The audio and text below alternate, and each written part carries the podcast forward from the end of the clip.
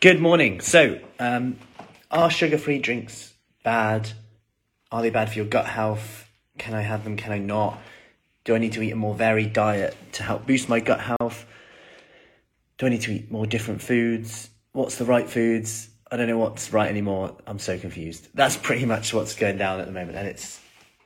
I'm hearing this a lot actually. I need to watch, listen to this more. There's, I think there's something on the radio. There's a podcast that uh, Michael Mosley does, and also uh, one of the other guys who talks about gut health a lot. Which, just point out there, Tim Spector, I think is, who's done some real great stuff. Um, but some of the stuff that he's talking about is actually based on a quite a weak study, actually, um, to say that the types of foods that we should be eating, types of foods to help our gut bacteria, and that you can kind of pinpoint them based on our glycemic index response, which is our blood sugar response. Um, but anyway, it's kind of what one of those things where you see there's a study which is which is interesting, it's it's good, but then we can extrapolate and extrapolate and extrapolate, and we're off on a tangent. And actually, this is based on quite weak data. Now, that aside, that went off on a tangent, a bit like this whole thing. We need to consider go back to the basics. Because actually, being overwhelmed, confused is not helping anyone. And actually, we make this nutrition stuff. It's like, have you ever seen the analogy where um, they get a, a jar and they fill it with golf balls to the top, and they say, you know, is this this jar here, is it full up? And everyone says, yes. And then he says, well, it's not. He puts like ball bearings in it, um, little balls in there. And then he's like, okay, is it full up now? And everyone's like, yes, now full up. Then he puts sand in there as well. And he talks about um, your priorities. If you put the sand in first, you wouldn't be able to fit the golf balls in as well. And you wouldn't be able to fit the, the balls in either. And he's like, always look at your priorities first. And in this case, he talks about family, your health, all of this stuff, and then the ball bearings being like everything else, like work, stuff like that, and the sand just everything else. But we focus too much on the sand sometimes. And this is a bit like what's happening here. Because, you know, I've got some people who are really struggling with their snacking, uh, comfort eating, stress eating, time, yet they're trying to stress about getting a million vegetables in because there's this challenge going on where you've got to eat a hundred different vegetables and they're like or something like that in a certain time. And it's like I've got to have different meals. I shouldn't be having the same breakfast every day. And actually even though that goes against real good research in terms of people who have lost weight and kept it off there's this big study they look at right who's kept weight off? Uh, 10 kilos or more or 10% or more of their body weight for 10 months or more. Who's who's kept that weight off. And what do these people do? And they, they keep things very simple. Same breakfast. Like they're just very this is the way there's just simple habits of what they do. What do you have for breakfast? Porridge porridge porridge porridge. Eggs and bacon porridge porridge porridge. Like very creatures many much many creatures of habit. And it takes away decision making in a world where we're being pulled in different directions very fast paced working from home traveling kids family stuff. Um, everywhere in the last few years especially. Now going back to this, you throw in all that as well. It's quite confusing. So, sugar free drinks, let's go into them first off. Now, you've got to consider what's the alternative. There was one study that showed that sugar free drinks were actually superior to water in terms of people losing weight. And that's simply because people thought that they had a treat, which meant that they didn't go for the sugary, more calorific, more fatty option. And the cool thing about that is that actually you could say that the sugar-free drink done its job there.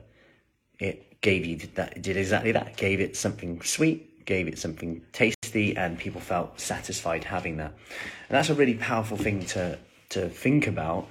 In that, what's the alternative? Because if the alternative is like we just end up picking, snacking, feeling like we're missing out all of these things, then actually, what's worse? Like the excess calories, which can lead to fat gain or lack of weight loss, if that's something you're trying to do, is probably more inflammatory than a little bit of sweetener that you're going to have in that drink. Of course, it may come down to the exact amount, um, but I'm just going to share a few things in terms of artificial sweeteners in here, and like this real kind of um,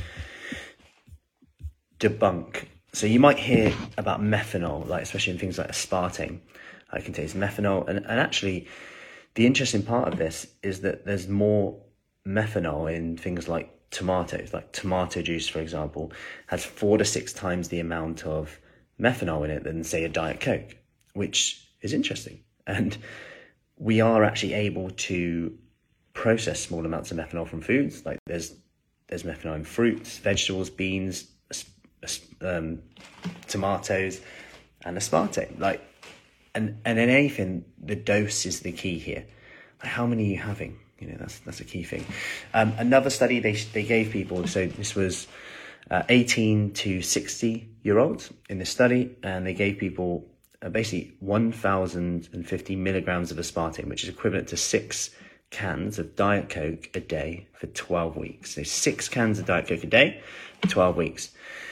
Um, they had no impact on blood sugar levels or insulin. Like, you know, people say it tricks your body, like, and it, your insulin levels go crazy.